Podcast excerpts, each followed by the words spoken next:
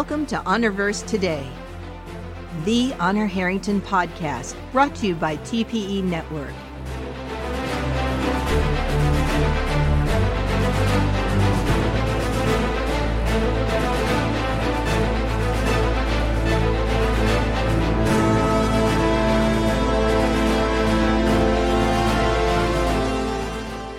Let's be about it. Good day, Honor Harrington fans. Welcome to Honorverse Today, the Honor Harrington podcast. This is Raul Wybera, and I am joined by my good friends Jim Arrowood and JP Harvey. How are you two tonight? Doing well. Doing well here too. Excited Only about well? this book. Yeah. Well, hopefully by Mhm. the end of this show, we'll be doing better than that. Well, it's pretty good, isn't it? yeah. Well, this is actually our second, well, not counting the introduction uh, mini app. but this is our second episode, and we will be talking about the second book, The Honor of the Queen, uh, this day. I, I know book one was a little bit more introductory, a lot of character introductions, getting the feet together. Book two, we get a little bit more into the flow of what to expect out of the Honorverse. I think. I I, I know you guys. Well, I'll, I'll I'll put it this way: you'll understand why I only rated Basilisk Station a four uh, by the time we're done with this uh, this show. Like I like I said at the end, having read it the series before, foreknowledge of what was coming. Mhm. So, anyway, um, looking forward to this, gentlemen. Yeah, let's do it. Then let's get into it. Jim, I'm going to pass it over to you, and you can give us some summary. Okay. From the back of the book, because we always must talk about what's on the back of the book, it says, Right woman, wrong place. It's hard to give peace a chance. It's hard to give peace a chance when the other side regards war as the necessary prelude to conquest and a sneak attack as the best means to that end. That's why the kingdom of Manticore needs allies against the so called Republic of Haven. And the planet Grayson is just the right strategic place to make a very good ally indeed. But Her Majesty's Foreign Office had overlooked a minor cultural difference when they chose Honor Harrington to carry the flag. Women on the planet Grayson are without rank or rights. Honor's presence is an intolerable affront to every male on the planet. At first, Honor doesn't take it personally. Where she comes from, gender discrimination is barely a historical memory, right up there in significance with fear of the left handed. But in time, such treatment she receives from the Graysonites does become wearing, and Honor would withdraw if she could. But Grayson's fratricidal sister planet attacks without warning, and she must stay and prevail. Not just for Honor's honor, but for her sovereign's, for the honor of the Queen. Well, there it is. They do really good book liner notes. Yeah, it's not bad. It definitely fits. It's a good Mhm. tease without giving it away. No, yeah, it, uh, it's it's very good. Really gives nothing away, but you kind of know what's coming. I love it. Mm-hmm. Crafty writing. Yep. So, any technical information on the uh, on- on the book itself, its publication history, and all those goodies. Just a couple nuggets, um, along with on Basilisk Station, The Honor of the Queen, which is book two in the series, was published in 1993 by Baen. By the way, uh, for the fans that want to go out there and dig around, you will find other references to story dates or publication dates. I'm going with uh, what can be commonly found on places like Amazon or Goodreads. But in this case, I'll just mention it does appear that the book was completed in 1992, or maybe this one was 93 and the other one was 92. But we're going to run with the publication date. So book one and book two were published in the same year. This one is 422 pages. And for reference, the story takes place approximately three years after the events that occurred in book one. And that's what I have for uh, special notes or side notes. Nice. Yeah, I'll say it, it can become tricky keeping track of the actual timelines. Some of the fan sites and other sites actually put a lot of work into trying to keep a listing of those timelines, in fact. So, how about overall impressions, you guys? Let's let Jim go first. All right. Now, this, this is what I was hoping these books would be. Uh, as you recall, I was a little cool on Basilisk Station, but there was so much action in this book. There was never a dull moment. I seriously read this book every spare minute I had and finished it in in just like 3 days or something like that. I couldn't put it down. Along with a story that moved along at a really good pace, the tidbits of information were presented as part of the story rather than as an info dump as it was in the first book. Uh, it was a great story running a full gamut of emotions. We lost some great characters and the main character nearly lost her life. I felt bad for Honor, who had an awful lot to deal with, and how that all came together in the scene where she discovered the rape and torture of fellow Manticoran Navy personnel on uh, Blackbird Base. I was rooting for Honor to follow through with her summary execution on that one. but uh, yeah, we'll get into that. Uh, I enjoyed the battle scenes, uh, which were epic in scope. Overall, a great, well told story. Okay, JP. I thought the military and diplomatic stuff was outstanding. Uh, the only thing that slowed me down from the action, meaning broke me away from reading, was I wanted to take a lot of notes for all the right reasons. And uh, finally had to make a conscious decision to curb myself a little bit was excited about so much of uh, what he wrote and how he wrote it. I thought on Basilisk Station set a high bar. Weber set a high bar uh, there and set the stage to deliver the series. And uh, this story seems to prove that that was what he was doing, was setting that stage. Uh, there was depth. All that ab- absolutely continued in this book, which uh, made me made me happy. He definitely did his homework and did it well enough that I had to go back and reread his bio at one point because I thought certainly this guy did military service at some point along the way, but there really is nothing I could find that says he served at all. I became convinced quickly I must have missed that somehow. Appears I didn't. The guy is uh, phenomenal at getting the research done he needs to and then actually representing with real depth and honesty what the military culture and all is. So I, what he did here is laudable. Um, mm-hmm. He brought not only depth to the military culture, but to military thought, the interplay and relationships between the military and uh, the diplomatic instruments of power, which I thought was neat. Uh, I may come back to, to that later, uh, that phrase, the instruments of power, or some listeners might have also heard instruments of national power. Here we're talking planetary or, uh, you know, system wide power with this kingdom and the republic and different things. And he gave us, as you said, Jimmy gave us some just awesome combat scenes. Uh, the book also addresses the stereotype that military people are just dumb strongmen. That's that's kind of my summation, my words. Um, but those those thoughts are out there, and they're interestingly out there oftentimes among the uh, political folks or the diplomatic folks. And he, I was stunned at how quickly and how well he took that on. I um, know some of those people. They're, they're people. I've known some of those people like that. Yeah. yes.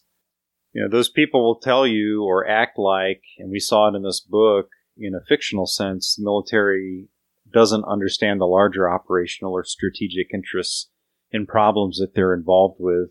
The diplomatic objectives of the book were fueled by the need for Manticore's military to work with a culture that was significantly different, had a, a significantly different worldview than the one held by the kingdom. That difference drove some real tensions between Honor and her counterparts, as we heard in the uh, the back of the book summary of what we're you know what the story is. But that became the fuel for some of that awesome discussion. We watched the struggle for the characters to find common ground in their military necessity that will overshadow the differences truly in a positive way, even though there's some really horrible things that are going on in the book. We even see what might be a very subtle use of some historical events from World War II, and we may, you know, jump into this later. The enemy's treatment of prisoners of war, the war crimes that were referred to, and the rape, uh, and perhaps uh, some geopolitical in our earthly sense allusions to the Korean War in terms of how kind of Haven's view of Masada and then how that might track. And, and this is not something I'm saying was the case. I'm saying it looks like it might be there. How China viewed North Korea during the Korean War as sort of an unruly little brother.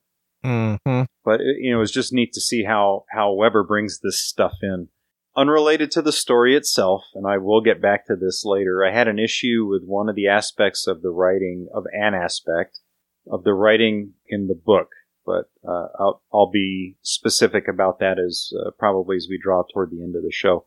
I don't want that to diminish the just the awesomeness of the story. How about you, Raul? All right. Now that we've got some of the basic introductions out of the way, as I've said, a- as well as the initial big plot of the series, we can get a move on with telling the story. You know, a lot of folks don't realize this, though. A lot of the story in this book takes place in the conference room, if you really think about it. And not just when Honor's uh, slapping an arrogant, e- egotistical, uh, pointy headed academician across the room, but in legit conference room conversation uh, it, it, just doesn't feel like it because the action's so intense that those breaks are really welcome. By the way, things stay like this probably until, oh, I, I'd say around book nine, book 10 or so. It's an exhausting read in a way. This book is an exhausting read in a way, but I would say it's an exhausting read in a good way. Not only is it full of action, it's full of emotion, and it, I'm sorry if there's two or three spots that don't leave you misty eyed in this book, uh, you, you, need to double check your emotional IQ. Um, on top of all of that, these books will make you think, that they will challenge you to think. A lot of people think this book is short, and it's not. It's just that the book reads so fast. Like the first book, well, um, actually, all of the Honor Harrington books, it's very heavy on characters. There's going to be a lot of characters mentioned in, in our next section, and you just really can't get around that because there's so much character drive in the story. Some characters get developed, some don't, some will later. Many you'll see again, many you don't. And quite frankly, anyone you see in the book is an open candidate to be killed, including Honor herself. At one point, he was going to have her die he he actually has gotten criticism from some quarters as far as the number of characters that show up in his story and I don't have a problem with that because for me that's real world when you think of all the people that you interact with especially if you're in the military or if you're in the business world or engineering world that's the reality of it you run into people in and out of your life constantly they come, they go. Sometimes you don't see them for years. Sometimes you work with them for five years and never see them again in your life.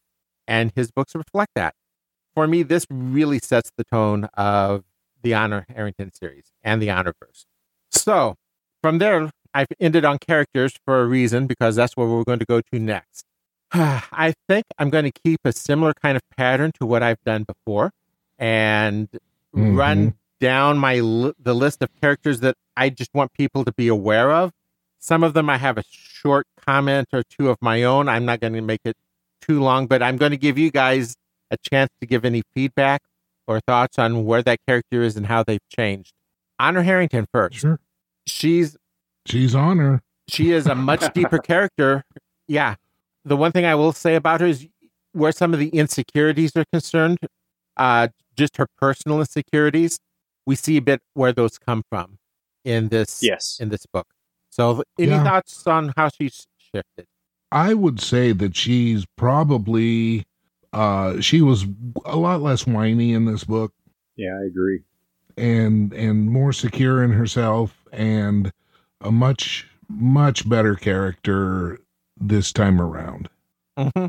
You know, age, time passing matters. Uh, Three I think a promotion matters because that's a vote of confidence. And a new command, and a, not just new command is in a new ship, because she got that, but being now being a squadron commander with other ships, and I just those are all things that help fuel the loss. I think of some of that insecurity that she had in the last book. Mhm. Oh, and the end of the last Yes. book itself. That's going to cure a lot of those insecurities. Yeah. we we don't know what's transpired over these past three years very specifically. So yeah, she's grown a lot. Mm-hmm. Nimitz. Uh, Jim, do you like Nimitz a little more yet? Yeah, tree cat foo. Let me tell you. there were some moves in there that I think JP could use. I, I thought it was cool, by the way, that, you know, I had, I had assumed based on the first book, David Weber uses language that talks pretty clearly about the link um, between the cat and the human that it adopts. And here it became clear, but that cat still apparently is very aware of what others are thinking. Uh, that might be too strong a word, but certainly feeling, you know, the cat can sense some bad stuff that was about to go down uh, so that locking, that bond with the human that they're with, doesn't overshadow their ability to see, see, see in quotes, right? See what Mhm. else is happening around them. yeah. That that was pretty interesting. Well, Nimitz is probably the character that experienced the most growth in this book. And yeah, as you say, that little sixth sense and and knowing that something bad was getting ready to go down and I it kind of uh made the character a little more real. It wasn't just kind of hanging around shedding all over her uniform and everything. That's- you, you, we have only just started the evolution of the tree cat's role in Honor's life, and Ah. actually in Manticoran life. It's part of the long story. well, based on this, I'm looking forward to it. Okay, Allison Harrington. Awesome. Take it, Jim. She's a real smart ass, and I love it. she needs to be in every single book. Yes. JP. Oh, I agree. Yeah. She's I mean, not. she's like she's like Lwaxana Troi on steroids. Oh, heck yes. A good way of describing her. She'll she'll insult anybody. She sees it as her mission to personally offend the entire Manticoran aristocracy. but we do see a lot of uh, both her and Alfred. We see her here. I, I, I was almost uh, tempted to use uh, to use her opening comment about uh, to the effect of uh, "That's a nice piece of ass. Why aren't you chasing? Hi- why aren't you betting him?" Uh, in the beginning of the book. Yes. I, I mean that tells that that's defines the character halfway. Even, even honor is not immune or exempt from the offense. Nope. Yeah. Well, you know what? I I have a suggestion. Let's get some t-shirts made up that say what would Allison say? oh awesome. gosh, if we ever do merch, that's going to be on my coffee cup. of course, now we all know that we're part of the TPE network. Uh, I suppose we could uh, talk to Hank about that. I mean, Yep. he does have a store. Yes, he does. Yes, he So does. Get a picture of Allison, and what would Allison say? Let's be about that. Uh, you know, keep in mind for all of that, she is one of the most brilliant geneticists in the uh, known galaxy too, and we're going to see that side of her character as well as we come through. We're not going to hold that against her. Yep. Um, no. Well, she's smart and, uh, yeah. Go on. Yep. Uh, let's go ahead and take the flip side of it. Alfred Harrington, Honor's dad. Yeah, I I don't know. I I think he I kind of felt like he was kind of throwing in with Allison. a Yeah. little bit. Let's let's face it. Anyone around Allison is going to be in the shadow. Yeah, I, Mhm. that's the word I was going to use. Was he's almost overshadowed by her, but not to the point of forgetting that he's there. hmm He's sort of the rock of the relationship. Yeah, I'm gonna. I'm looking forward to a little more character development Mm-hmm. on Alfred. We'll be seeing it, uh, and uh, fairly soon. Yep. As far as uh, how he deals with his wife, I, I think the phrase "mostly harmless," at least with respect to her excesses, would be the category they fall into. That's fair. That's fair. Yeah. Yep. Let's see. There's, we've got a lot of characters to go through, so I'm going to keep a clip going. Uh, my namesake, though he spells it in the French sense and I spell it in the Spanish sense, Mhm. Raoul Courvosier. Oh, well, first of all, I'm glad to know I was pronouncing it correctly uh, while I was reading. And what a great guy. surrogate father and mentor for honor. Yeah, he he got some character development, but not a whole lot. But the way he was written, you knew that this is somebody you would dearly love to know. I love that he took that role, that fatherly role, up with honor as a cadet, and here we are now. She's a captain, uh, an 06, not in the Navy. She'd be a colonel. So years later, their relationship endures, and as we see in this book, honor takes some positions that are maybe still being informed by insecurity or some of her own personal biases and he doesn't just correct her and tell her to carry on he he le- gives her the freedom to still learn in a in a this is probably the worst word to use but in a safe way a, as a senior officer it's just it's really cool He goes back, he, he doesn't hesitate to go into teacher mode with her. Nope. Yeah.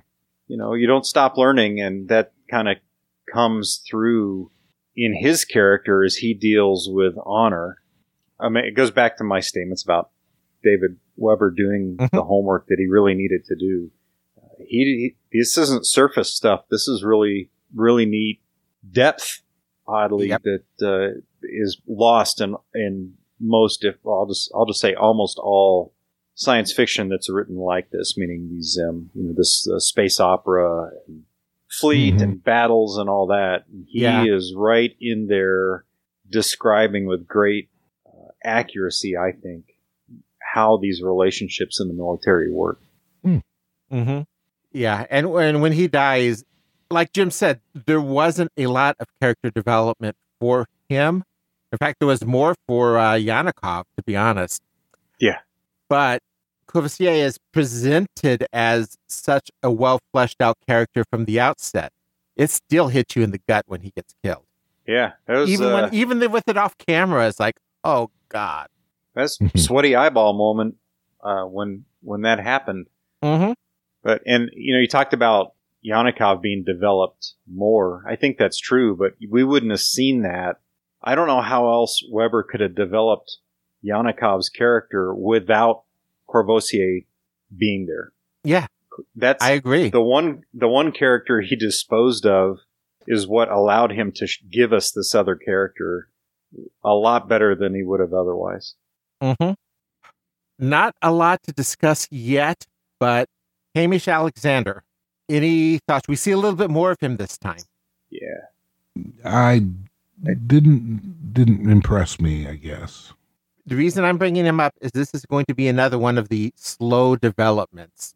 Yeah. Uh, I think you know, he's atmospheric right now. He's a part of the important noise. That sounds negative, right? But a part of the Mhm. important noise of the story. You, And a I good way of suspect phrasing it, we're, actually. he's going to become, you know, a heavy hitter one way or another at some point. hmm think of it this way he is very, very close to Raoul, and he's got a very deep interest in Harrington's career.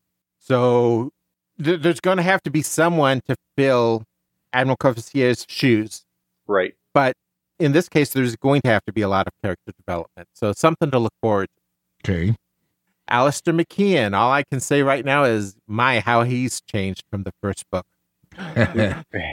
we might be watching his relationship to Honor reflect Honor's relationship with Courvosier. That is a very good observation, sir. Well, and not only that, Alistair has learned from Honor. And grown. Yeah. So Her her patience with him, I saw that in Courvosier's patience with Honor. Mhm. Yep. Yeah, in fact, that's a good way of putting it. Moving on. Mercedes Brigham, one of the two Okay. Blackbird survivors. Yeah. yeah, sad situation. Keep an eye on her. We are Yeah, going I to wanna be see seeing a lot this of this character character goes. as yes. We will. It would have been easy to kill her off, but she didn't die. Yeah. Uh, you know, And- honestly, I think most authors would have taken the easy route and let her have died. Mei Ling, incidentally, I didn't bring her up because she's only going to be mentioned one other time. But uh, Mercedes is going to be an important character, one of the secondary characters throughout the series. And awesome. she's going to have to deal with some of these issues. Good. Another character. I it good. Yeah. Another character to Weber's uh, not afraid. yeah, he basically wherever there is, he's not afraid to go there. Carolyn Wolcott is another one to watch in the, in the same context, by the way. Okay. Iris Babcock, I just have to mention her. She's our favorite Marine. Mhm. And I've got to mention uh, Horace Harkness, uh, who is still attached to Scotty, because now I've got to mention Scotty Tremaine. If you remember, he was this really green snotty in the first book, right? Yeah. Yeah. Thoughts on him? Uh he he's he's an important character. Yeah. And will continue to be. He became a he became for a moment at least Honor's conscience. That is a very good description of Scotty. And in fact, uh, when he when he is, I mean, almost literally in tears, trying to hold her back, it, wa- it was a powerful moment. It it really hits you in the feels. Yeah, he's the one that stopped her from that summary execution. Yep. All the kids are growing up. What's going on here? Yeah. Keep that kind of thought in mind as far as honor and the effect she has on those around her, because that is going to be something worth mentioning in future books. Yeah, well, you know, everybody's come a long way since that first book where the, she had Yeah. zero. Nobody had any confidence in her at all. Yep. So she's, And you could say the she's, uh, same- come a long way. And you can say the same thing with uh, Rafe Cardones and uh, and Andy Venizelos. Mm-hmm. Tho- those are other characters that they're secondary. They're obviously more mature. You've seen three years of passage, and they're all characters to keep a watch on th- that are going that you're going to get attached to as the series progresses. Uh, let's turn to some of the Graysons. Uh, Benjamin Mayhew the Ninth, the Protector of Grayson. Mhm. And we might as well mention his uh, two of at least two of the wives, his three wives that we meet, Elaine and Catherine. Mhm. But Benjamin in particular, ruler in name only, basically, Mhm. trying to educated at Harvard in the Solarian League and trying to bring his planet into the 41st century. Thoughts on Mayhew? If I if I'm remembering right, when he he he is a ruler in name only, but technically has a has some real authority, and he chooses to exercise that a little bit, Mhm. and uh, that was kind of cool to see that he's not a coward. I guess. Funny you phrase it that way. You you j- you guys are really gonna like Flag in Exile. Oh, okay. Gesundheit. All right. Jared Mayhew, his cousin. No comments. Yeah. uh, which is I I'll take that as a not positive. Uh, basically, the wolf in sheep's clothing of Grayson, Yeah. hmm Bernard Yanakov. I think we we mentioned him already with Admiral Courvosier. Anything to add? Two sides of the same coin. Yeah. Yeah, Yeah. he, great he and character. Corvos Oh, sorry, Jim. Um he was he was who I had in mind along with Courvosier when I was talking about finding common ground between these Yep. two very Mhm. different cultures based on military service. They found a way to not just be proper colleagues or correct, you know, behave correctly. They became friends. Mm-hmm. hmm and that that's Yeah. a that's a great way to break down or through certain barriers. Yeah, Yeah. and it was developed so quickly but thoroughly how these two became friends. I mean, uh, this book, if nothing else, showed a lot of uh, genius in the writing. Yeah, the character, just their just their heart to heart conversation on the cultural differences, where they're finding that, as you guys have said, using that common military background to bridge the cultures. I do have to mention Wesley Matthews. That's another character to keep an eye on. Shut up, Wesley. no, no, no, no, no, nothing like that one. Oh, okay. Howard Clinkscales. what a name. What a name. yeah, but you gotta love him. Mhm. Uh, he's an even he's in an even more conservative position than uh. By the way, we don't see a whole lot of development, but we see the first nudgings of that when he throws his weight behind Mayhew in Mm, support, yeah.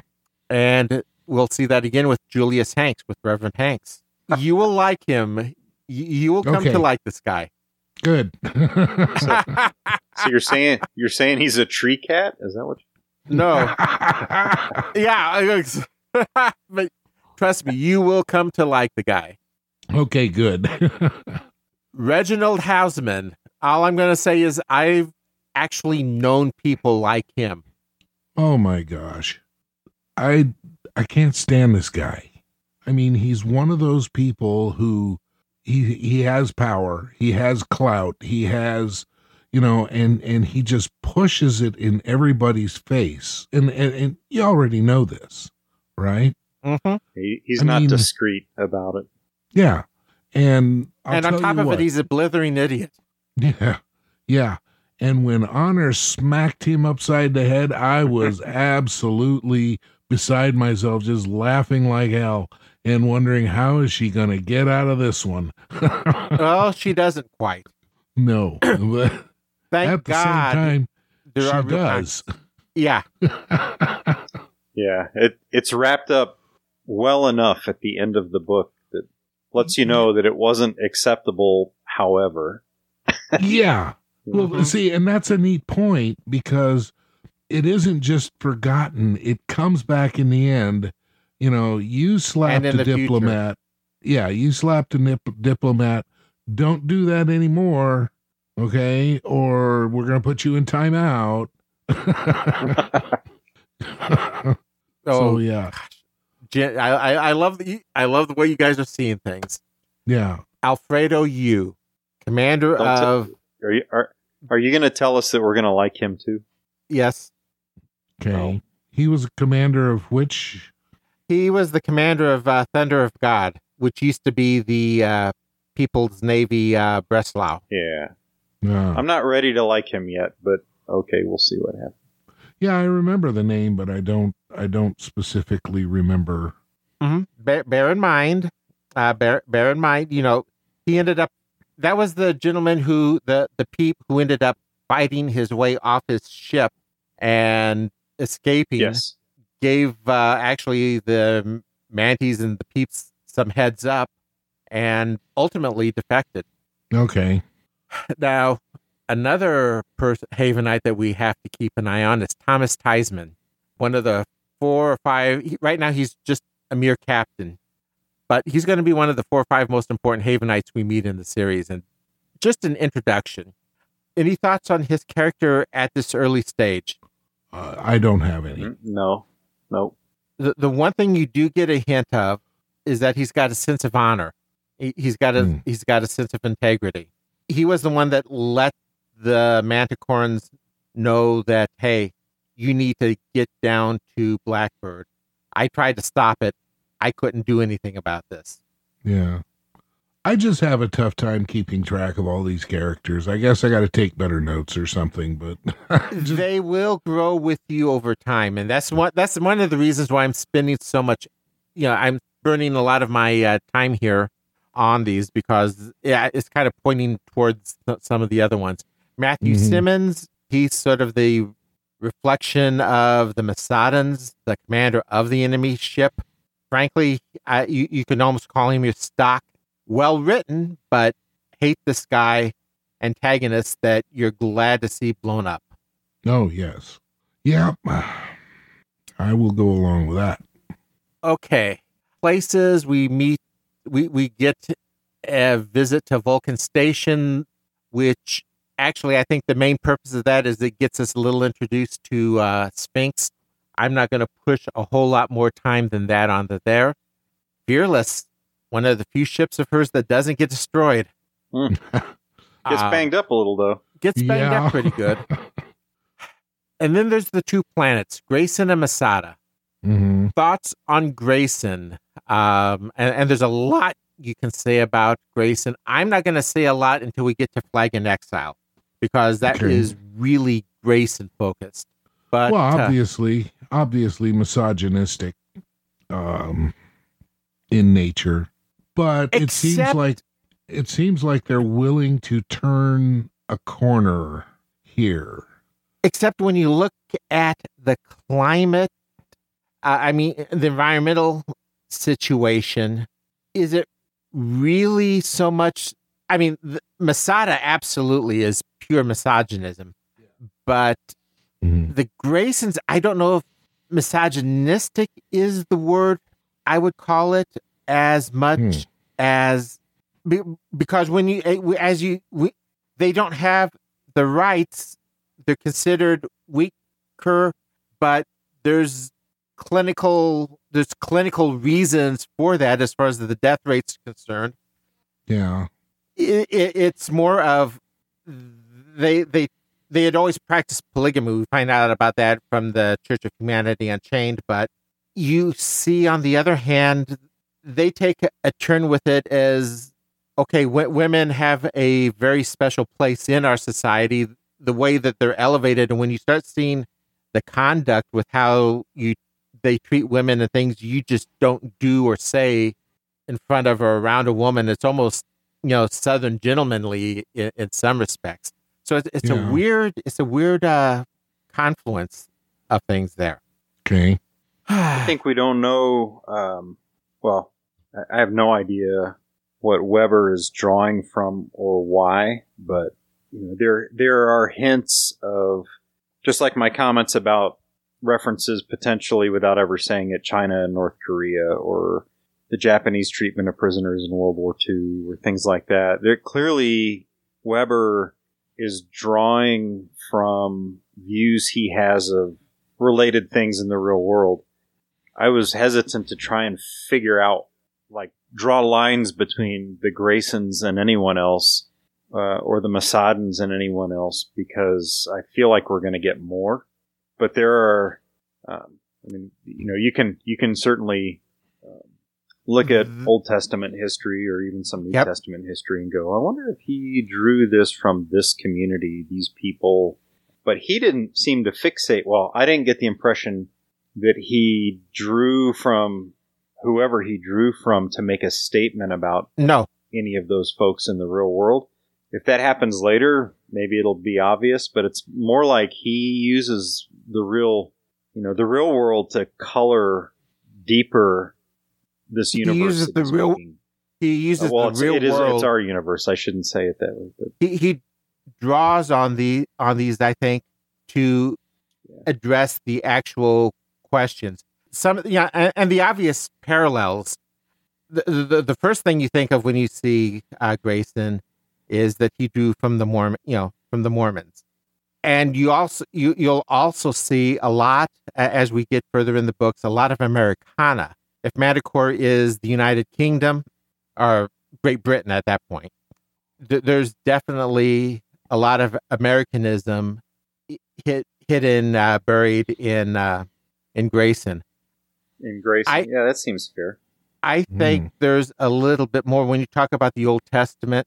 You can't read about Masada and not see a connection to the religion, not Islam itself, but the radicalization as far as the terrorism and well, actually any kind of radical. Uh, th- there's some certainly some uh, Christian history that isn't that isn't exactly something for us to be proud of. hmm Yeah. I'm sure I read in one of the, you know, doing homework before we started the podcast, the whole podcast, um, reading up on Weber, and um, I, I'm sure I read in something that he's a he is a, a minister of some sort. So He's it a doesn't Methodist lay surprise pastor. if that's if I'm re- okay. So that being the case, it w- doesn't surprise me at all if he's going to build a deep and a wide world or a universe uh, that it would it would be surprising if it didn't he didn't bring religious elements into it And he does. like I said to me, without looking for who he might be drawing from, I thought it added a cool depth to societies, not you know not just characters, Mhm. but whole you know planets in this case, whole systems that hold a particular worldview. Phrase we would use, you know, I don't know what Yep. to call this, a universe view, or so. I I think it's cool what he's done. Um, I'm. It'll be neat to see how this unfolds and if he continues bringing or how he continues adding or bringing more depth into that aspect of He will. Masada, but Grayson. I was I was about to say there will not be a whole lot more with Masada. There will be a few. There will be a few incidents, but this really, th- this book really is the heart of those two. And Well, it seemed it seemed like Manticore. Well, not Manticore, but uh, Haven dismissed them. meaning Masada. Masada. yeah, yeah. Just Yeah. dismissed them. Said, you know, hey, you guys are. There's no way we can deal with you. Goodbye. Yep. They're they're u- trying to use them as a pawn, but they don't they don't view them as equals or anything. They're they're toys to be rearranged or pieces on the chessboard to be rearranged. Mhm. well, they're and they're too radical to deal Yeah. with. they're, they're too wingnut Yeah. for the too wingnut for even the for even the Havenites. On the Mhm. flip side, the Manticorans do see the Graysons as people. They might get frustrated and want to wring their necks at points, but Yeah. but the, and, and that respect, that mutual respect, is going to continue to grow. yeah, Yes. you can see that. Mm-hmm. I, I would Okay, I would hope that the Manticore Grayson thing is more than a book, uh, because Weber did a great job of building a foundation for what ought to be an enduring relationship. It is, but it's it's really not going to be a focal point of the series.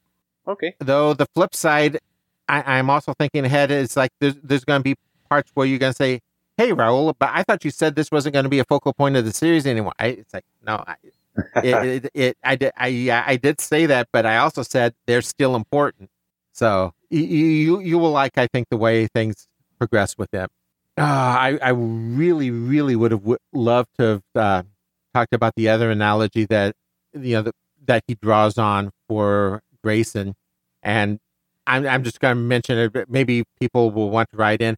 I also see a little bit of ancient Israel, you know, the sons of Isaac, the sons of Ishmael, in the two cultures. And when you look at the way their conflict and how long it goes, the whole traveling to a promised land, the being cast out, you know, the divergent, the problem of needing sons uh, just to keep their race and culture alive it, it, it would have been an interesting discussion, but we are already so far into this. Uh, I am not going to go there, and I'm going to pass it on to you, Jim, to talk about the story. Unless Okay, anyone else so has a I'll place a thing that they want to bring up. I tell you what, I will just go ahead. I'll read through. Awesome. I've got several notes here. I'll read through the notes. I'll pause at the end of each section and we can uh, comment or don't have to. Mhm. Okay, after the events of On Basilisk Station and an anti piracy patrol, the Fearless puts in for refit at Manticore while their honor receives orders to lead a small squadron on a diplomatic mission to Grayson in an attempt to recruit the people of that planet to join Manticore in the coming conflict with Haven.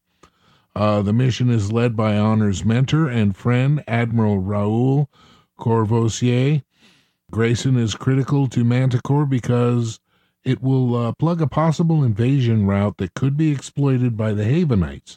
Meanwhile, the Peeps, which I have recently learned is a pejorative term for the Havenites, uh, are recruiting the help of Grayson's enemies on the planet Masada. Comments? I That's think right on that's target. summary. It's right on target. Okay. Uh, the diplomats are welcomed to Grayson by their navy, but the welcome is soured because of a sexist philosophy held by the people of the planet. Honor decides to take three of the four Manticorian ships away on convoy duty. Admiral Courvosier tries to convince Honor to stay. While he doesn't agree with her, he sp- supports her perspective and she leaves anyway. Courvosier meets with Admiral Yanakov of Grayson and they begin working through their cultural differences and become friends. Courvosier learns about the rivalry between Grayson and Masada, who have been threatening each other with a nuclear exchange, and Masada vows to reclaim Grayson from the apostate. Uh, the negotiations are ended when Ma- the Masadans arrive in Grayson space and destroy several space stations. Admiral Courvosier aboard the Madrigal joins Yanakov to confront the Masadans, but are badly outnumbered and outgunned by uh, the smaller ships, along with two very large ships from Masada. Both uh, and Yanakov are killed in the defeat. Yep. Uh, the one- the one thing that I would add to this, and partly because she's going to have to deal with it, she I think I think Honor's withdrawing. She was both correct. She was both right and wrong. Yeah. Um, if she had, I mean, yeah, taking her away did kind of get that look of running, but on the flip side of it, she was right. It did allow Courvosier to uh, start bridging the cultures, especially you know, at least, especially initially with uh, with uh, Yanakov. Mm-hmm. Okay. Yep. This was a very sad, sad spot of the book. I mean, Yeah. we've got we've got these two characters that we really come to like, and they both get killed. Mm-hmm. I wondered at this point exactly what is going to happen when Honor comes back. She is going to lose her mind. Yep. Yeah, and we and and we see that. You know, the remorse and second guessing herself. yeah. By the way, that that exchange between the uh, enemy ships and the friendly ships, I'll lump um, the Graysons and and uh, Manticorans together. Um, to me, I saw a parallel to the first book when Honor is in command of the first Fearless, and a uh, essentially a politician decides she's got a great tactical idea that's going to win big big wars. And you recall it worked for a minute, but the enemy in that case it was friendlies, you know, as an exercise. But the Mhm. enemy Mm-hmm. will learn once the surprise happens how to deal with it. Um, whether they succeed or not is a different story. In this case, they succeeded, and then that created the tension between Honor and her crew, her new crew, uh, as they had their rear ends handed to them after an initial Mhm. success. Well, now here we have the um, Masadans with their their friends, the Havenites, essentially ambushing folks with ships that are less capable, those lacks, and by putting them in a place where they shouldn't have even been and nobody knew they were there. And it worked really well Yeah. for a minute. But now Honor is on the other side though, right? She's got a mm-hmm. squadron there. They are the these little enemy ships and, and two big ships are the undoing of the two admirals and their vessels. But Honor quickly figures it out and uh, addresses the problem. So Mhm. we're now watching her on the on the on the good side of that problem rather than being the the one that got told to put herself in an awkward position only to to lose in front of her crew and then have to try and create a good relationship out of a bad one. So it's just interesting to Mhm. me to see that unfold with with honor now on the other side, the side we're rooting for. Mm-hmm. Yep.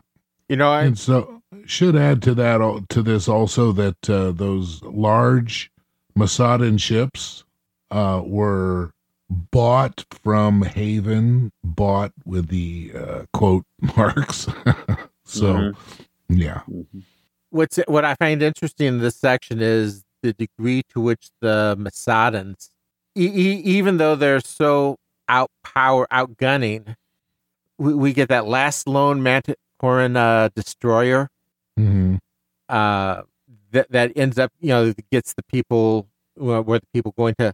I, I, I love it. Oh, I almost use I almost use it as one of my quotes, but I'm still going to uh, still going to uh, point it out when uh, Alvarez is staying behind, so the rest of the uh, Grayson fleet can escape. Yeah. basically tells them both of you won't make a damn bit of difference what to what happens to us. Alvarez says harshly, but if we hit him head on, Matthew saw his teeth bared even through his visor. Commodore, Mhm. these assholes have never seen what a Manticore destroyer can do. We don't really see that battle, but we hear enough about it. That little destroyer has the Masadans really shaken by how it was able to fight. It's like, yeah, they destroyed it, but uh, they were able to give them a pretty good pounding in the process. Yeah. Except, of course, if Alfredo Yu was commanding, that probably wouldn't have happened. But you know, competent ship handling. hmm All right. Should we Moving move on. forward? Yeah. Okay. Honor and her ships return to Grayson and are attacked by small Masadan ships, in which only one of her ships is damaged. Honor learns of the defeat of the Grayson Navy and is grief stricken and angry over the death of Courvosier. After strenuous negotiations, Honor convinces the Graysonites to allow her to take a major role in the defense of the planet. Traitorous Graysonites who are loyal to Masada attempt to assassinate the Grayson monarch. Honor goes into action to thwart the assassination and is severely injured in defense of the Grayson leader. As a result, attitude towards women on Grayson are beginning to change.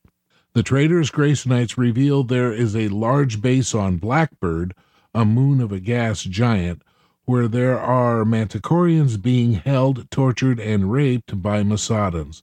Honor leads her ship to Blackbird Base, where she easily defeats the Masadans, who are accompanied by Haven uh, by a Havenite ship, supposedly bought by Masada. A captured officer on Blackbird Base tells Honor that the Manticorians being held there are survivors of the Madrigal, uh, which was destroyed earlier, and how they are being treated. Manticorian Marines invade the base, and when Honor learns uh, what's been happening, she seats out the base commander with the intention of killing him on the spot. She is dissuaded by her own officers. So I think we talked a little bit about that Yeah. before.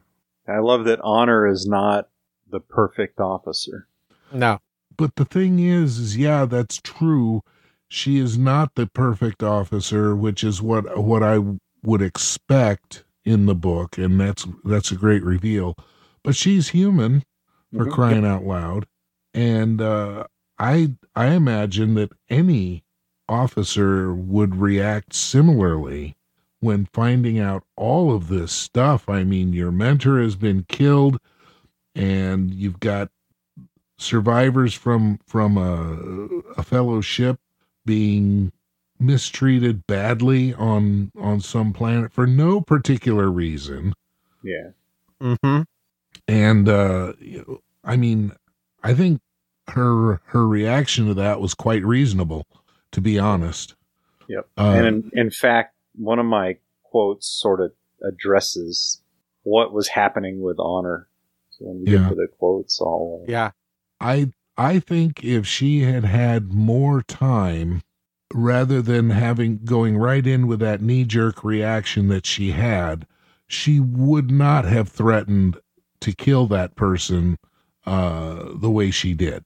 Right. I mean, she would have said, "Okay, now we have to go with due process. We have to make sure that this person is brought up for war crime charges and then shoot him." Uh, that, yeah, that, that, that's kind of what uh, Mayhew, Commodore Mayhew said. Uh, Yeah. ba- basically, no, you can't kill. You know, it's like he's right. You can't kill him, but we can. Yeah. Okay, ready to go forward. Yeah. Let's do go. All right, the Havenites realize that Masada has no chance of following through with their bid to retake Grayson and make preparations to pull out. When the Masadans learn this, they seize a Havenite ship, the Thunder of God, to launch their final fanatical attack on Grayson. Honor dispatches the Apollo to get reinforcements from Manticore. There is a pitched battle in which Fearless and Troubadour are outgunned and outclassed. Troubadour is destroyed and Fearless is severely damaged. When Thunder goes in for the kill, all looks lost until the Manticorian relief arrives just in time. The cavalry comes over the hill, uh, confusing the commander of the Thunder and allowing Honor to take her final shot, winning the day. Okay, uh, tell you what, this this was an amazing scene. This entire battle thing was just incredible. And- yeah. and then when when she's there by herself and sends off you know with the other ship and sends them off to go get reinforcements it's like holy crap this is it end of the book end of the series It, yeah, it, it- and he, he, the way he wrote it, it could have. yeah Uh, you, you just didn't have it. You just, unless you, of course, you knew there were another 30 something books to go. Uh, right right But you weren't thinking about that when you were reading this. no no i'm trying to I, i'm in this as a pure non non knowledgeable person so i honestly didn't know what was going to happen it just didn't look real good No, and, and it was, it wasn't good. I mean, the casualty, the casualty uh, toll was intense. Yeah. Yeah, there were a lot of a lot of deaths. And to be honest, it shouldn't have been much of a battle. I, and a lot of people, they, what they don't realize, it's like, well, why did she? Why was she going out on her own like that? It's like, okay, she, her, those two ships were literally the only things standing between a nuclear bombardment of the planet as a whole. Yeah. So she really didn't have a lot of choice. Yeah. The Masadans were poised to go in there and just finish Grayson. Yeah. Um. It, it only takes one side to wage a war. Mm-hmm. Well, do you have anything to add, JP? Uh, the only thing I'll throw in is that Weber does a good job here of showing how the technology that you use to fight matters a lot, but experience is a game changer. Yep. Mhm. And honor honors training and experience in training, and then her experience in combat mattered a lot. And her when it came natural to gifts. defeating what should have been probably a superior uh, ship had a not superior crew. Uh-huh. The Yeah. dialogue between Honor and some of her crew shows that we're like basically they're not behaving the way they ought to be. And you know, are we flying against a computer at this point? What's going on? And Who said wars are fought by people? right, it is. you said it. You just said it. yeah. Yeah. Yeah. So that was that. Weber did a great job of weaving the importance of experience in, not just having really cool weapons. Mm-hmm. Mm-hmm. All right. And You know, finally, something, something. go to. I was going to say something else to keep in mind because I'm going to bring this up in and out. When they s- describe the maneuvers of the ships, I mean, for, for example, when they're traveling in, in planet, they talk about turnover, right? When, when they decel- start to decelerate. hmm Keep in mind that means the ship is literally flipping 180 degrees on its axis and facing the other way. yeah. Uh, when, when it talks about rolling for its broadside or turning on, I mean, these ships are spinning and flipping in three degrees of motion like whirling dervishes. It's not your flat plane Star Wars, Star Trek type of space battles. hmm And, Yeah. and it, it'll make your eyes cross if you try to image the kind of maneuvers they're talking about in your head. Well, it's a it's a three dimensional world, Yeah. you know, which is something that JP is very familiar with. Yep, and inertia matters.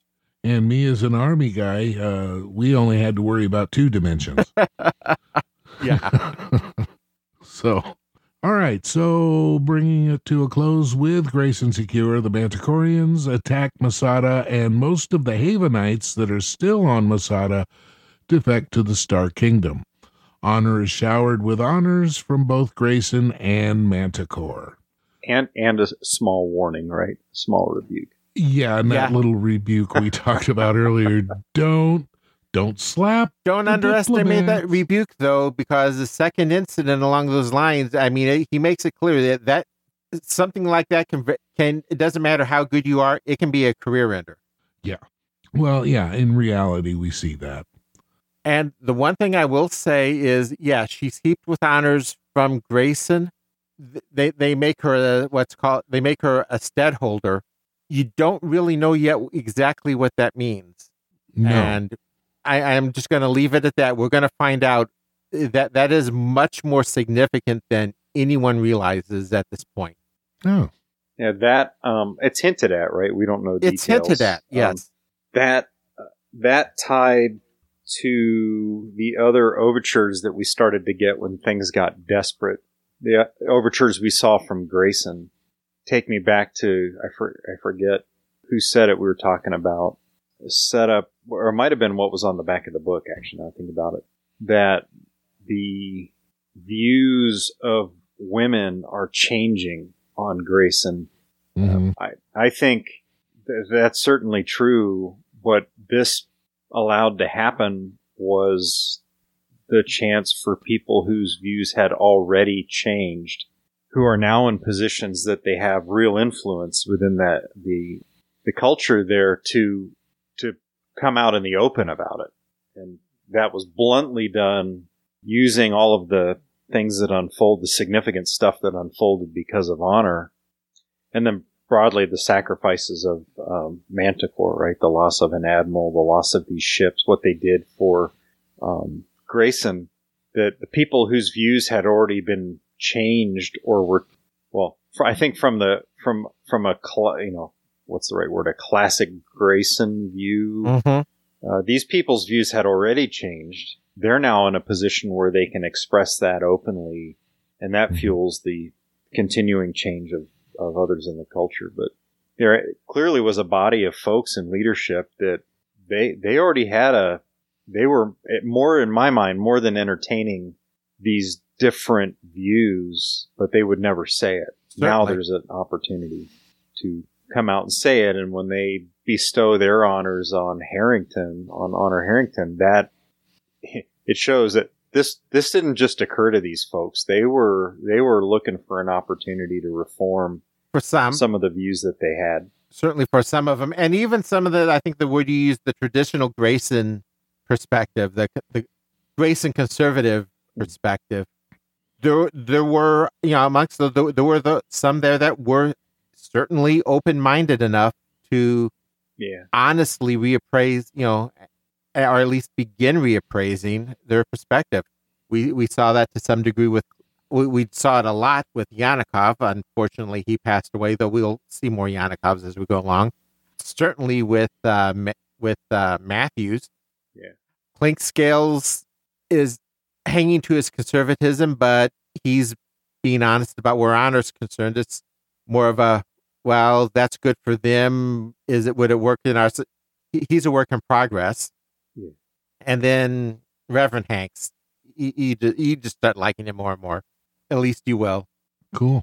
All right. So JP, you kind of segued into some of the themes. yeah. Um, yeah, I was just gonna hand it off to I'll- JP.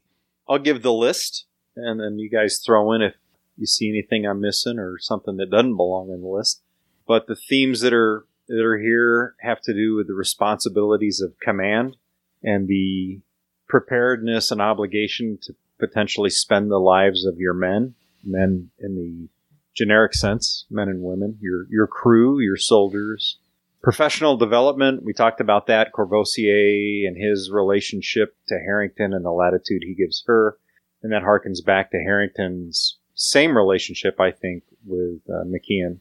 Uh, the profession of arms and what rests behind military leadership in terms of education and those sorts of things. It is a profession Mhm. of arms. It's not just a band of dumb thugs. The instruments of power, I mentioned that earlier too. Heavy emphasis in here on the interplay between diplomatic, the diplomatic instrument of power and the military instrument of power. Um, for those that aren't familiar, there's a a uh, foundational construct that we abbreviate with DIME, and the D is diplomatic, as we're talking about. The I is informational, M is military, and E is economic. And you know, it's not a perfect construct, but it's a good point of departure when you talk about how nations attempt to influence uh, each other, allies, enemies, what have you, uh, employing essentially broadly those those instruments: diplomacy, information, uh, military power, and then economic power. JP. So, uh huh. The I- instruments of power philosophy is one of the grand themes of the series, and it's one of the core themes of the series. If you have a fondness for that type of that that uh, thought, that kind of thought process, you're going to Yeah. love these books. Yep, and it's not it's not unique to the military, by the way. You Nope. get variations of that theme or that exact construct, dime, in if you go out and pursue a degree in international relations or foreign policy and all that. That's a that construct is commonly accepted, and I love that Weber's using it to anchor story points to. Yeah, and, And, and uh, in fact, that I think is where some of the criticism uh, people have of some of his later books, because there's only so much you can escalate the military part of the story before it kind of gets old. So Yep. he starts to make shifts toward the diplomatic. He starts to make shifts into the informational. We're already seeing the economic uh, as it is, but th- those other those other instruments of power take on their importance as well. And And I don't. I didn't highlight economic in here because it so happens that the one annoying diplomat is an economist, but he, he has he has a particularly strong view for for another show we can talk about. Yep. There's there's a there is a philosophical view that he represents that we can get into some other you- time. it- we will be. And- it's going to be unavoidable to get into it. yeah, and it, it, it literally going to be unavoidable. It'll come in time, but uh, the emphasis in this book was not economics. The stage is set there, It and we have a guy who is an economist who, frankly, was really more there to highlight a particular diplomatic approach. But yeah, so economic will undoubtedly have to come into play because some of the stage setting was done, but not because you know our our good friend who we'll all agree to hate was an economist. Um, Mhm. it- just interesting that he, that was his background as the character was built, but he, he really doesn't bring a lot of economics to bear other than a very sophomoric view of the role of uh, what he- would probably say is a is a premier. Well, I think he would say it's the only one that matters, but he shrouds it in di- diplomatic talk. But I'm going to treat him as a diplomat, not as an not as a guy wielding or representing the economic. He's an instrument. academic theoretician. Yeah. Mhm. Yep. Yep. And there were parts of the book where he was described rudely in terms like that. So, uh, and the But last thing really goes back to the professional development, and that is that uh, what I think a very realistic, successful, and not so perfect military career looks like. And we're looking at that in Harrington, and I'm going to keep going back to it at least until we're done today. We see it also in McKeon, but Harrington's the primary example. You know, you there's no perfection here. Officers make mistakes. Good officers make mistakes. Commanders make mistakes. But you learn how to make good decisions in part by making bad ones. And we get to watch a very, I think, a realistic picture of what that looks like with, with Honor as a fic- fictional character. It's what see- you do with your mistakes. that point, JP, is really cool because you put it very well. Uh, when I looked at the cover of these books, I got this impression of Honor Harrington being always right, flawless, Pollyanna, absolute, totally straightforward, and there's no way she'd ever make a mistake. And you know, here in the second book already, we found out that she is not perfect. She's Yeah. human. She's quite capable of screwing it in, pa- in spades. Yeah. And, and, and she did. So that's kind of, So, Yeah. so yeah. and her mistakes get people killed, and she has to find ways of living with it. Yeah. Well, Yes. and you know, that's that's we've talked about this in the past uh on our other podcast too, you know, spending your assets uh, in the form of of human lives. Mm-hmm. I can't imagine anything that would be more difficult as an officer in the military. Yeah. So were there were there any other themes, or did, did that kind of capture the biggies? I'm I'm happy I with think the, the growth, all, the only thing that I could add is you, you could expand the growth beyond just military, but include cultural and individual as well, hmm. because it's certainly there. Ev- everything you said in that respect can, applies to people individually and it applies to people culturally. Yeah. Except for those Yeah. that choose to crawl under the stone. So how about plot? Why don't we talk about our favorite points of plot before we wrap up with some quotes and ratings? Yeah. Uh, Jim, would you mind going first on that? I, I'm going to go last usually on this one simply because I've read these books in the past. ah. All right. Well, for the briefest of moments, we get to meet Honor's parents at the Mhm. beginning of the book, and it is so brief that one could just gloss over the acerbic sense of humor that Dr. Allison Chou Harrington uh, has. From this short encounter, I already know I like this character and hope we get to see a lot more of her. For me, she made me think of Lwaxana Troi from Star Trek, who is also a beloved character, but Dr. Harrington is even more crude. So, oh man. JP, what do you got? I had a hard time with this, but I narrowed it to two two brief ones. First is the common ground found through military service between two very different cultures, and you know we've highlighted that was really in our faces in a good way with Courvosier and Yanakov. Mhm. Um, and then, uh, uh, actually, eventually Harrington and, and her peers as we get toward the end of the book. Uh, the second one was how Harrington puts the uh, our buddy, the economic advisor, Dr. Houseman, in his place uh, again, and how Weber uses their exchanges to highlight the professional education and strategic awareness expected of a professional career military officer Mm. you know, that guy is always, well, I'm, you know, I'm no politician. I'm just an economist.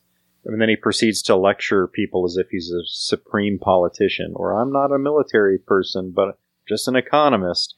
And then he lectures the military people in honor for the second time broadly shuts him down and puts him in his place and demonstrates she actually knows a lot more uh, about the strategic view of life and problems than he appears to. But uh, so those are my two. Those are my two favorites. How about you, Raul? Okay, well, I th- for me there's two as well as far as the favorite. First is the comparison between their between cultures and the coming of terms between them. The the obvious case is the coming of terms, you know, between Grayson and Manticore, but likewise with Grace and Masada. I, I like the way he contrasts the two, how they how they deal with the challenges of of growing.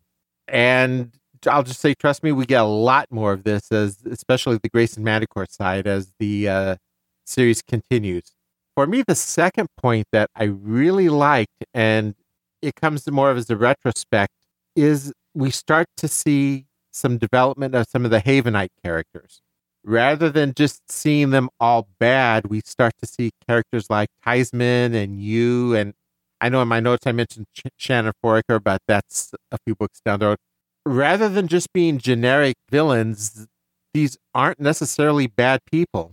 There, there were times that, even on my first reading, I remember this.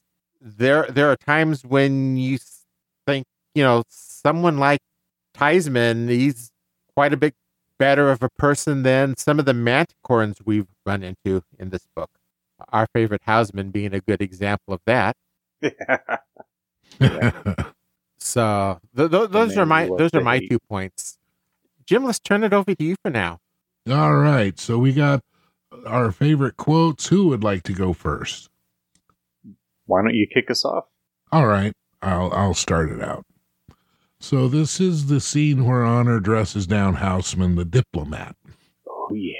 Yeah. This man, this worm, was not going to throw away everything the Admiral had worked and, yes, died for. She leaned across the table towards him, meeting his eyes from less than a meter away, and her voice cut across the beginning of the next outburst like a scalpel. Shut your cowardly mouth, Mr. Houseman. The cold words were precisely, almost calmly enunciated, and he recoiled from them. His face went scarlet, then white, and contorted with outrage, but she continued with that same icy precision that made each word a flaying knife. You disgust me. Sir Anthony is entirely correct, and you know it. You just won't admit it because you don't have the guts to face it. I'll have your commission, Houseman gobbled. I have friends in high places, and I'll. Honor slapped him. She shouldn't have.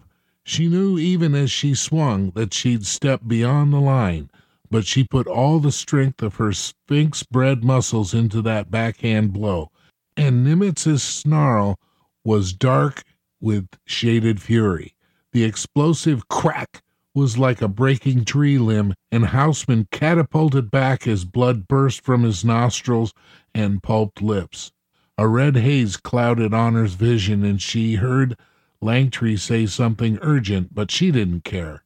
She grabbed the end of the heavy conference table and hurled it out of her way as she advanced on Houseman, and the bloody mouthed diplomat's hand scrabbled fanatically at the floor as he propelled himself away from her on the seat of his trousers. So I, I kind of like that scene. Yep. that's that's the scene that we we've been talking about. Yeah. So, uh, JP, you want to go next? Okay, couple for you. Uh, the first one, actually, both of them are going to deal with Commander Truman, but uh, first one goes like this: The commander closed her eyes, trying to forget the exhausted pain she'd seen in Honor's one good eye. The pain had been there from the moment she learned of Admiral Courvosier's death, but it cut deeper now, weighed down by every death her squadron had paid and might still be called upon to pay. Just as her exhaustion, anguish was the price a captain paid for the privilege of command.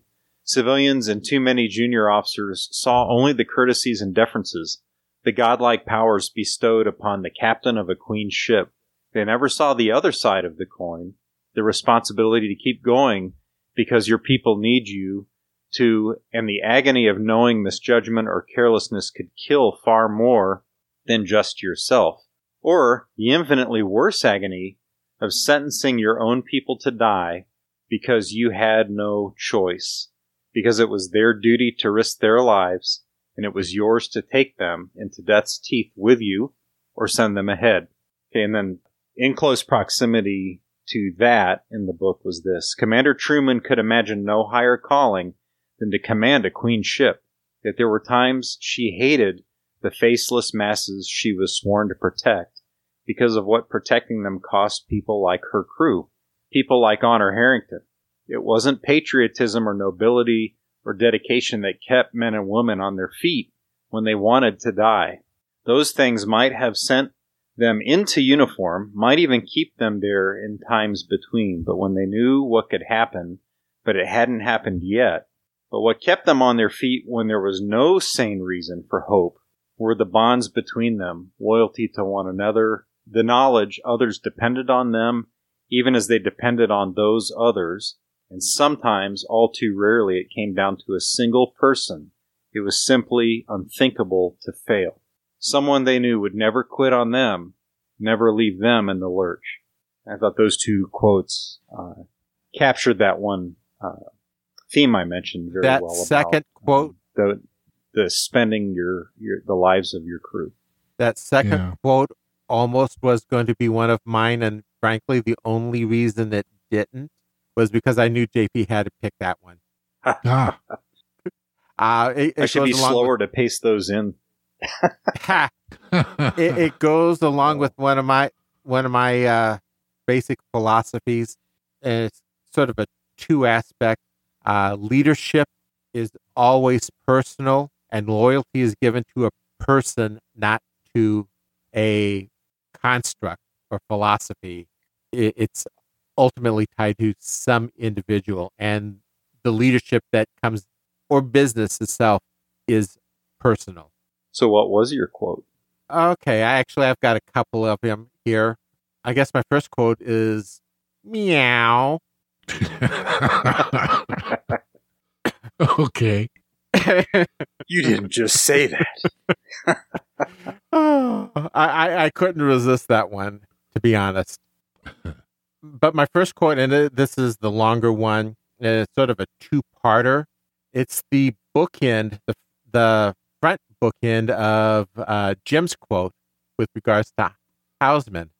Houseman's trying to one up honor, okay? Quoting economic theory, quoting Clausewitz, and her, she, she finally kind of has enough of it there. I'm afraid I can't quite agree with you, sir, she said at last, setting her glass down precisely and keeping her voice as pleasant as humanly possible. Your argument assumes all negotiators are reasonable, first, and second, that they can always agree on what represents a reasonable compromise. But if history demonstrates one thing quite clearly, is that they aren't and they can't. If you can see the advantage of peaceful trade between these people, then surely it ought to be evident to them. But the record indicates that no one on either side has ever even discussed the possibility. That suggests a degree of hostility that makes economic self interest immaterial, which in turn suggests that we consider rationalism may not play a particularly prominent part in their thinking. Even if it did, mistakes happen, Mr. Houseman, and that's where the people in uniform come in. And the argument and conversation goes on for a bit, and then she kind of ends it here. I wouldn't go quite that far, I understood, and a grin lit her face briefly. I've known quite a few military protectors, quote unquote, and I'm sorry to say all too few of them were pure hearted. Her grin vanished. On the other hand, I'd have to point out that in any society in which the military is controlled by duly constituted civilian authorities, like ours, the ultimate responsibility has to lie with the civilian. This is where she, he was trying to blame the military for all the problems. Uh, the ultimate responsibility has to lie with the civilians who make policy between the wars. I don't mean to suggest that those civilians are stupid or incompetent. After all, she thought, one must be polite, or that the military gives them unfailingly good advice. But mutually contradictory national goals can present insoluble dilemmas, however much good faith there may be on both sides. And when one side doesn't negotiate in good faith, she shrugged. It was also Clausewitz who said, Politics is the womb in which war is developed, Mr. Houseman. And you, my own view is a bit simpler than that. War may represent the failure of diplomacy, but even the di- best diplomats operate on credit. Sooner or later, someone who's less reasonable than you are is going to call you, and if your military can't cover the IOUs, you lose. Yep. And I think in a lot of ways, she kind of summarizes a lot of JP's commentary, uh, you know, and thoughts through this. Mhm. I had that highlighted as another potential quote with the comment that that uh, honor just out diplomat diplomated the diplomat or out strategically thought the uh, Yep. you know she's And she's the knucklehead that doesn't know any better actually shows she's got a lot more uh, wherewithal And one of my notes in, in my highlights on this was okay, and this is coming from the woman who says she hates politics, and right hates diplomacy. She might hate it, but she's got she, she seems to have a gift. well and her her dislike isn't ignorant she's that's an informed dislike that she holds. yeah, You know, military officers are very well educated people. yes, they are. Everyone that I have ever met, and I've met quite a few. And well, in, in even stories, I mean, Omar Bradley, uh, George Patton, uh, Dwight Eisenhower, all these people were very well educated. And to assume that uh, just because someone has a uniform on means they're a knucklehead, you're making a mistake in underestimating people. Or some ideologies that, uh, some worldviews that think, okay, anyone in the military just wants to fight. That Yeah. that's got to be one of the highlights of ignorance. Yeah, I Um, most- I, I've I'm sorry, all of the military folks that I've known in my family and my friends, uh, frankly, a fight is the last thing they want. Yeah, because they, just they know get the home price. Safe. hmm Yeah, just get home safe. Yep. Okay, my Right, JP. I agree. Humbly, I humbly agree. yes. you're one of the best examples of that opinion. But like I said, i i in that regard, don't take this wrong, but you are far from the only one I've met who thinks, at least with the United States military, that seems to be the rule rather than the accept- than the exception. hmm Um, my third quote, and uh, for me, it's an important one, uh, explains Grayson's. These are the two admirals in that heart to heart discussion that uh, we've talked about. Yanakov kind of sums things up this way Then understand this much, Admiral, please. If Captain Harrington is as outstanding an officer as you believe, as I believe, she invalidates all our concepts of womanhood. She means we're wrong, that our religion is wrong. She means we've spent nine centuries being wrong. I think that puts the Graysons in a lot of Yeah. perspective right there. hmm I said I think these guys had given this a lot of thought already. It's not all of them, not not Grayson society at large, but there were these leaders out there that were already prepared to shift their view. Yeah. And and here he admits it. hmm It, re- it really hurts seeing him cut off so quickly because, boy, it, it's like, what could he have brought to the rest of the story? So, Jim, I'm going to pass this over to you to close us out. Oh, well, I'm going to hand it off to JP because this is his caption. Closing thoughts and Yeah. our Okay. takeaways. Um. Well, here here's mine. Um. Th- this is going to be a happy and a not happy one. Yeah, I foreshadowed that when I said that there was a problem I had. Um, on the good side, incredible follow on to the first book. Uh, truly incredible. Uh, Weber packed an amazing, for me, I thought, packed an amazing amount of story and military education into 400 pages, 422 pages. Um, I'm still amazed at how well he did it. Uh, when I finished the book, I kind of wanted to go back to see if I could deconstruct how he jammed all that in there. Kind of like you said, Raoul, right? Oh, people think it's a short book. Really, it's not. It just, it just goes. Honor was uh, severely injured in combat, and as a result, she has to endure two significant injuries that don't simply fade away. So again, there's some realism here. She's blinded in one eye, and her speech is affected by the trauma causing her to lisp or, or slur at times. Those real problems are wrapped up in some amount of disfiguration to her face. I love that Weber brings this very real aspect of what happens in combat into telling the story in this book.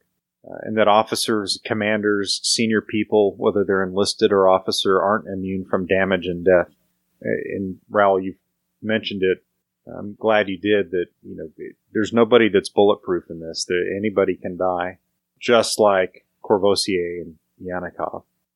But, and it's related to this. So here's the problem I had with the writing in the book, not the story. Weber expertly communicated the damage to Harrington's face and the result it had on her vision and her speech. Then he reminds us about it over and over and over to the point that it annoyed me a lot. It seemed like he didn't believe anyone re- would remember that Honor was injured. Uh, the constant uh, and un- unending references to her one good eye, or in some cases he shifted and say her one bad eye, and the constant reminders of her speech completely took me out of the story um, I, in a bad way by the end of the book, I realized I was looking for the next time I'd be reminded that one or both of these things was missing or was there, um, and I was missing the point of the story. Um, sadly, I had to reread quite a bit of the last third of the book because of that distraction, which is what kept me from going back and reading the whole book again to look at how he jammed so much incredible story in there. I don't know how I'm going to make the assumption that I'm not the only person who's read this book that got kind of overwhelmed by these kinds of constant reminders, almost like Weber thinks I'm I'm dumb and I'm just not going to remember that Honor had a bad eye and had a problem with her speech because of the amount of trauma. Um, I don't know how that wasn't addressed by an editor at some point in all of the years since the book was written, because that's 93. If we use the publication date, we're now in 2022. But, and, and I have not gone out on the fan sites, or I'm very careful about what I read when I go to fan sites because I, I, this is my first time through all of these books and I don't want to crash into spoilers that will mess things up. So I just throw that out there.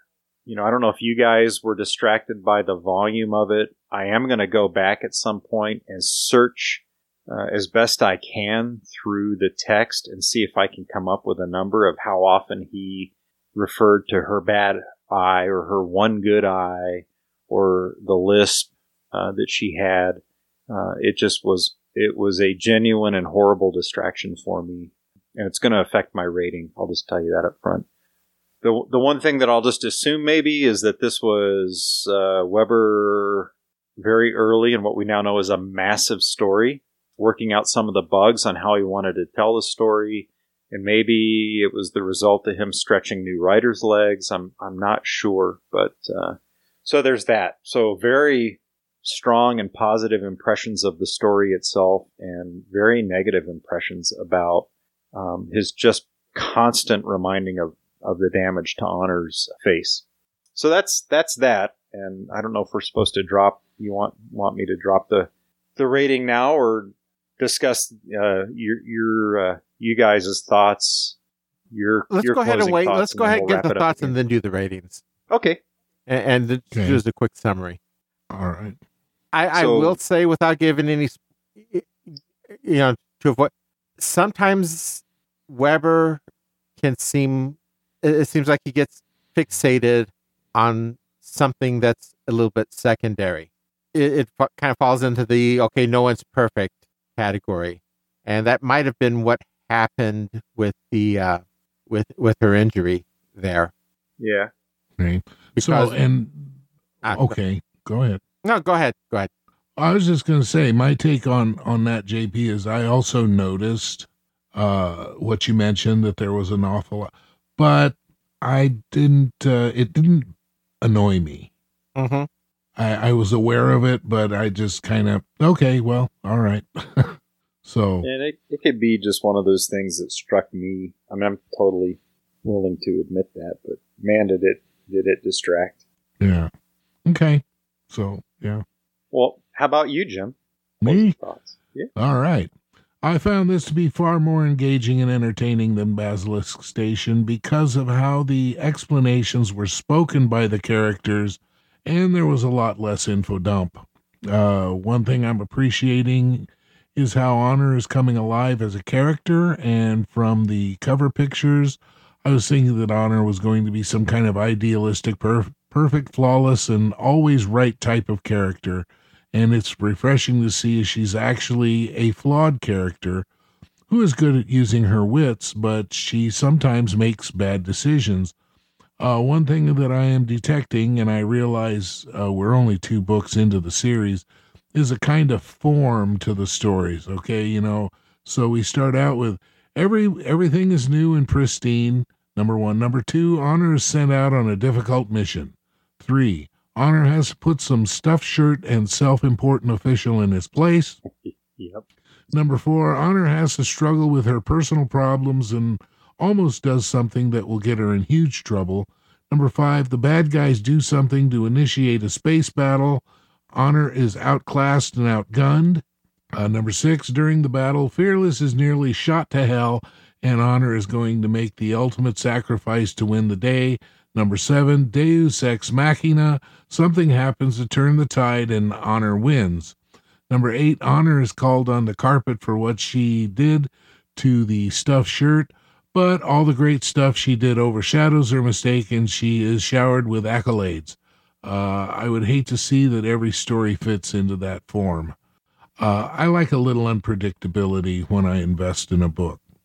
Uh, my takeaway is this story is, is a hero's journey, and honor is becoming more real to me as we see her flaws. My takeaway is be aware of your passions and don't let them overshadow reason at critical moments. Ooh, good stuff. Good stuff. So I'll pass it on to you, Raul, for Yep. your closing thoughts. Mine is much shorter. I'm going to comment on your uh, pattern. Um, Okay. there is the general pattern of, well, no, not necessarily new, sent out on a difficult mission, struggling with personal as well as the other problems. Ah, certainly there's the, the, the Horatio Hornblower uh, death ride is certainly, especially in the initial parts, but you do start to see some uh, shakeup of a lot of that. Okay. Well, you know, okay, let, let me let me uh, use this analogy. All right. I know what the form of a Haydn symphony is going to be. Yeah. Okay. I know Great exactly analogy, actually.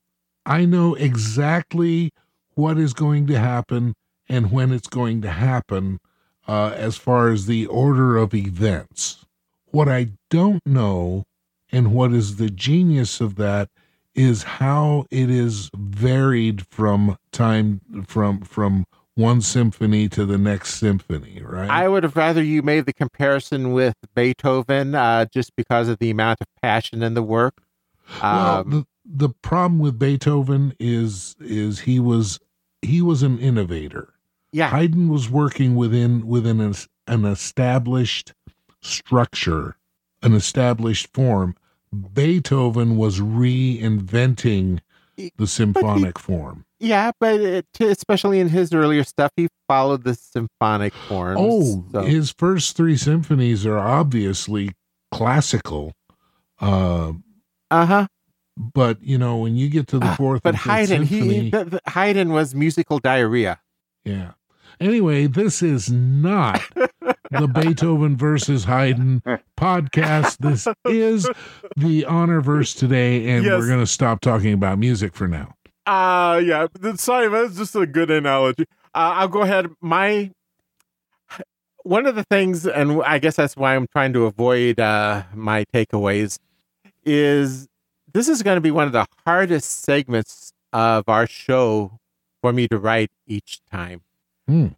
I've read the this particular book several times now, uh, in the context of my read thoughts as well. You know, from when they were first published. And these books, especially the first half of her hero's journey, kind of grow on me each time I read them. And it's amazing how fresh they still they they, they still manage to remain. One thing that I definitely have to take away, and this is because I, unlike JP, I do uh, bop around some of the sites and see, see some of the discussions. Uh, that has to be mentioned is Weber is not afraid to make hard social questions a part of his writing. If you're not willing to be challenged there, you probably should not be reading them.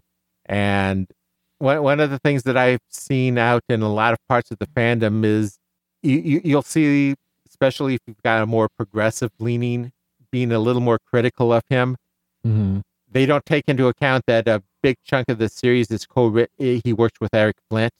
That that's a discussion for further down the road. If you understand Harry uh, Eric Flint's uh, background, that's significant. But there, there's I, I've often seen him accused of preaching, uh, especially very recently in, in the, in the more recent years. The thing is, he's not so much preaching, and what often is being criticized is the way he's used in history.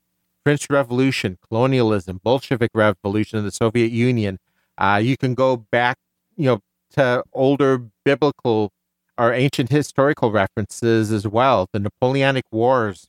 It's history that he's using and building a uh, building a construct. And this, I think, JP had hinted toward uh, earlier, a- and telling his story with a realistic approach to history. And you know, something to keep in mind uh, if because some of the complaints I see currently, this book was written in ninety or published in 94, written in 92 or 93. So anyone complaining about his writings in context of today's world, keep in mind this was written 30 years ago.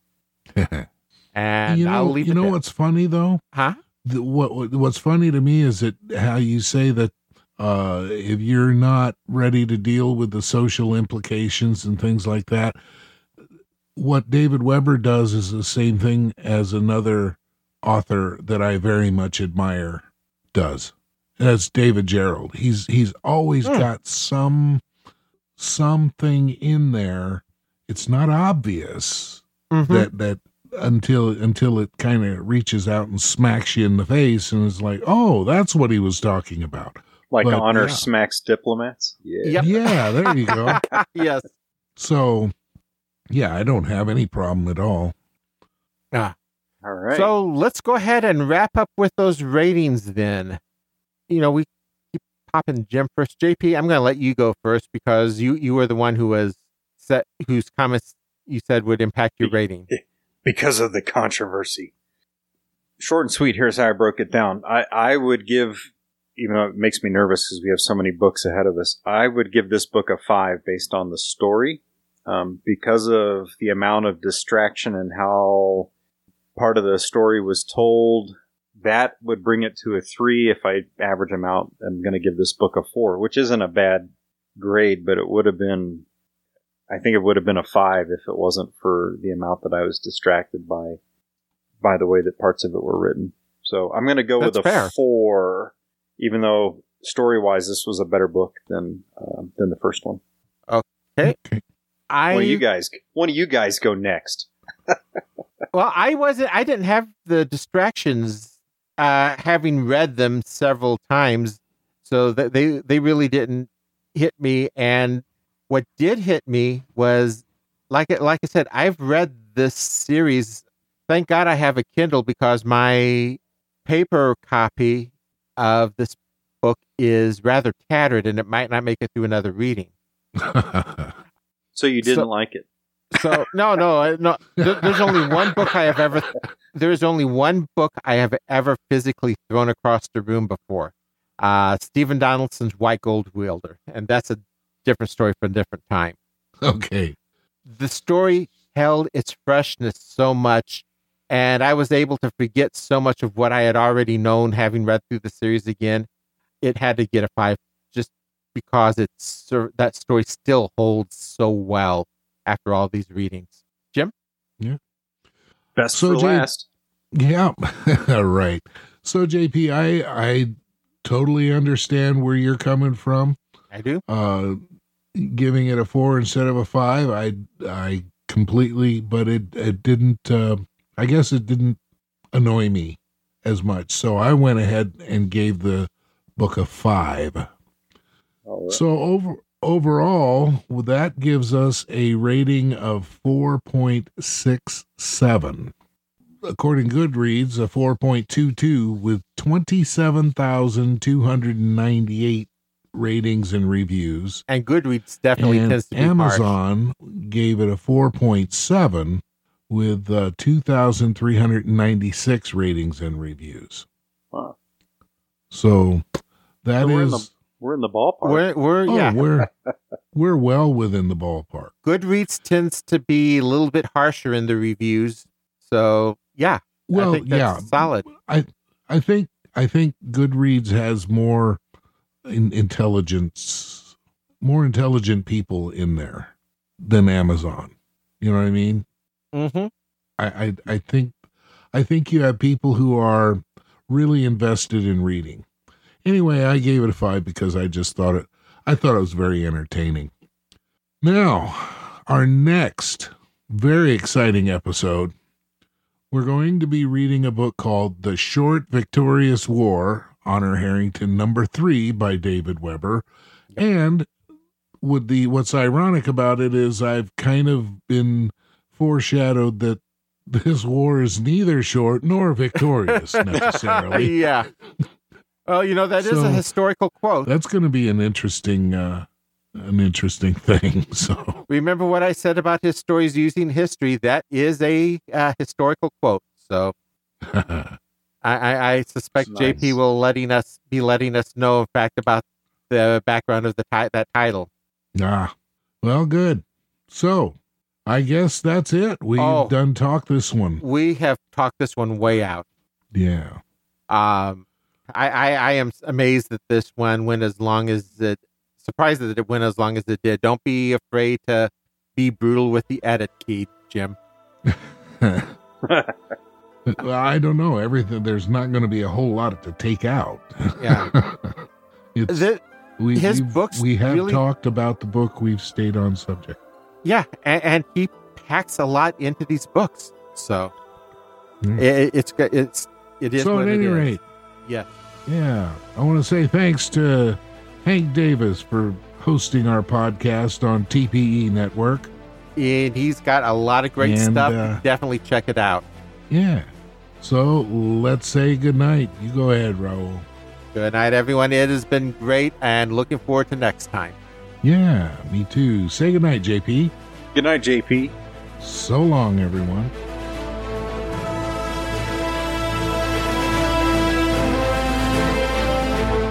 Thank you for listening to Honorverse today. We welcome your feedback. Email us at honorverse at tpenetwork.com. We are a proud part of TPE Network. Visit us on the web at honorverse.net, on social media, or tpenetwork.com. You can subscribe to Honorverse today by visiting tpenetwork.com slash subscribe. Visit TPE Network for the very best in podcasting. Opinions expressed in the show are solely those of the hosts. They do not reflect the opinions or views of Baen Books, the authors, or TPE Network. Visit Baen.com for the best in science fiction. Many of their books are available from the Bain Free Library found at their site.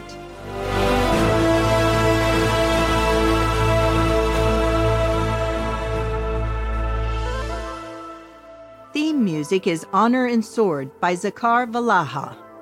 Check his website found in the show notes for all your podcasting music needs.